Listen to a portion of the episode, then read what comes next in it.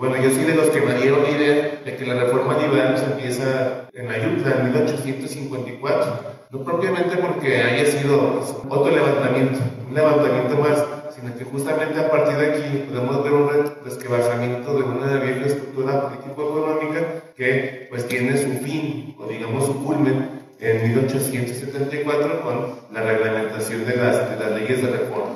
Entonces, todos estos elementos es cómo explicamos este proceso de reforma, porque no todo fue lineal.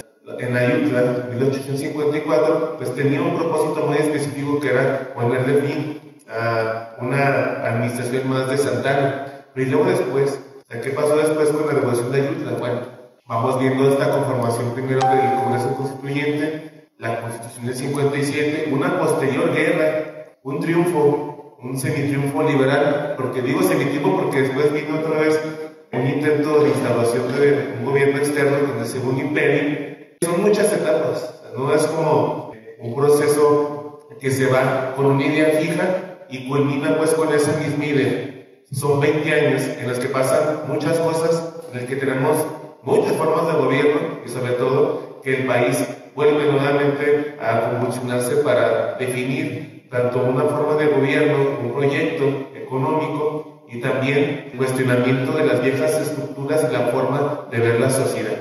¿Por qué yo digo que es una revolución? Adhiero también a los que dicen que es una revolución, porque es justamente en esta etapa donde hay una victoria jurídico-militar de un grupo político en específico que tiene como consecuencia esta desbandada, o más bien se, se deja atrás la idea del régimen corporativo de los estamentos. De este régimen corporativo, principalmente encabezado por la iglesia y los militares. Se va desde la desaparición de los fueros hasta también la eliminación de ciertas actividades que tenían que hacer la iglesia para como participación directa con el Estado, como es el registro civil o la secularización de los cementerios. Pero también es porque se implementan diferentes disposiciones que estuvieron siempre siempre desde la década de los 30 en boca de muchos liberales, que por ejemplo fue el tema de poner venta pública muchas líneas de la iglesia, ya que se pensaba que con esta forma se crearían nuevos propietarios y justamente se daría por finalizada uno de los principales motivos de, divergencia entre el Estado y la asociación religiosa, bueno, la, la Iglesia Católica. Entonces, en esta revolución cuando hablamos de temas jurídicos, pues hay que ver tanto la Constitución de 1857 como también las leyes de reforma. No, no son lo mismo, no se hacen para lo mismo y tu aplicación tampoco es la misma. Para la Constitución del 57 hubo un Congreso Constituyente, hubo, se trató de hacer un consenso general, que ahora aprovechando que se hizo un consenso bastante molesto. Eh, se, no se hizo una, una constitución desde abajo como, como pudo hacerse en la Constitución de 1917, sin embargo, respondía muchos de los intereses de la época. En cambio, las leyes de reforma se hacen al calor de la guerra. Son disposiciones generadas para aportar económicamente a una institución que fue la iglesia para que el bando conservador no tuviera la posibilidad de mantener una economía de guerra activa, cortar los recursos y los liberales ganar la guerra. Entonces, en realidad son procesos que parecerían ser diferentes, pero en realidad es parte de una idea general. Una vez eh, que cuando pensamos en la guerra de reforma, ya pasando de 1859 al 58, perdón, al 61, pues solamente vemos como Puebla, ¿no? Se sigue mucho la batalla de Puebla. Pero ¿qué pasó en Zacatecas? Parecería ser que pues todo en todo el país pasó nada más una cosa, pues las entidades federativas son un flujo, si estaban los liberales al, liberales del poder, establecían directrices para aplicar la Constitución del 57 y las leyes de reforma. Pero si llegaba un gobernador del mando conservador, pues implementaba lo contrario, inhibía la aplicación de esta, Constitución e incluso devolvía o atrasaba las disposiciones en materia liberal. Y así pasamos como tres años. Por poner un ejemplo, cuando en 1859 las autoridades militares y políticas pasaron a, disponer de lo que ahora conocemos el Museo de Guadalupe, el Colegio de Propaganda FIDE. Cuando llega el gobernador, el gobernador este, conservador en 1860, lo que hace es devolver esa propiedad a los franciscanos. Entonces, es un proceso de definición. un proceso de división político-militar, porque no podemos ver únicamente lo político sin ver lo militar, porque es justamente la parte que sustenta la acción en esos momentos. Entonces, la, el culmen de esta revolución lo vemos justamente en la década de los 60 con la llegada de los imperialistas. Otra vez siempre hubo ahí un intentillo ahí como de ciertos grupos de, pues, de establecer una, una monarquía, una nueva monarquía. Bueno, tienen la posibilidad de establecerla en la década de los 60 con resultados que propiamente no favorecen al grupo que trajo a Maximiliano a, a México, ¿no? Pensaron que justamente una de las principales acciones que haría derogar muchas disposiciones de la Constitución del 57 y sobre todo no aplicar las leyes de reforma. Pero tenemos un resultado contrario.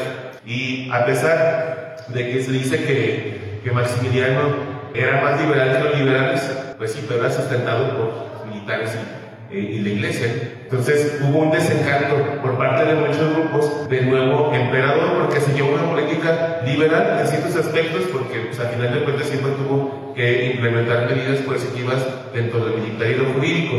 Y una vez que Juárez, el ambulante Juárez, que estuvo en diferentes puntos del país estableciendo la capital, digo, hasta Sombrete fue capital del país en esta época, entonces nos habla de que muchas de, de estas ciudades estuvo rondando y justamente en este, en este ir y venir se empezaron a, a diferentes grupos liberales que apoyaron la causa juarista en contraposición de los imperialistas, que no quiere decir que no había imperialistas.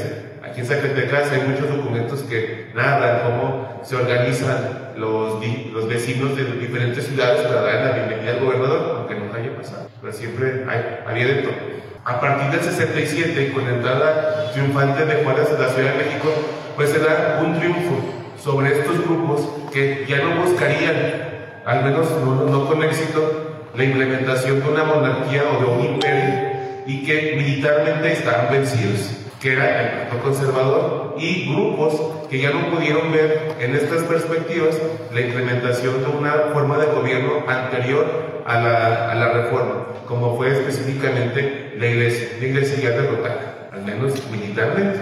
Y a partir de aquí vemos eh, cómo el gobierno farista y después de Sebastián de Tejada, pues para dar por concluida esta victoria jurídica y militar en contra del bando conservador, eleva a rango constitucional esas leyes de reforma de septiembre de 1833. Bueno, y si vemos cómo se implementan las disposiciones administrativas, pues también el año siguiente, en 1874, se publica el reglamento, un reglamento que nos dará luz de cómo aplicar estas leyes de reforma que eran plano constitucional, pero en las entidades federativas. Y Zacatecas no fue la excepción. Todos los, los estados lo publicaron en ese, ese 10 de diciembre de 1874.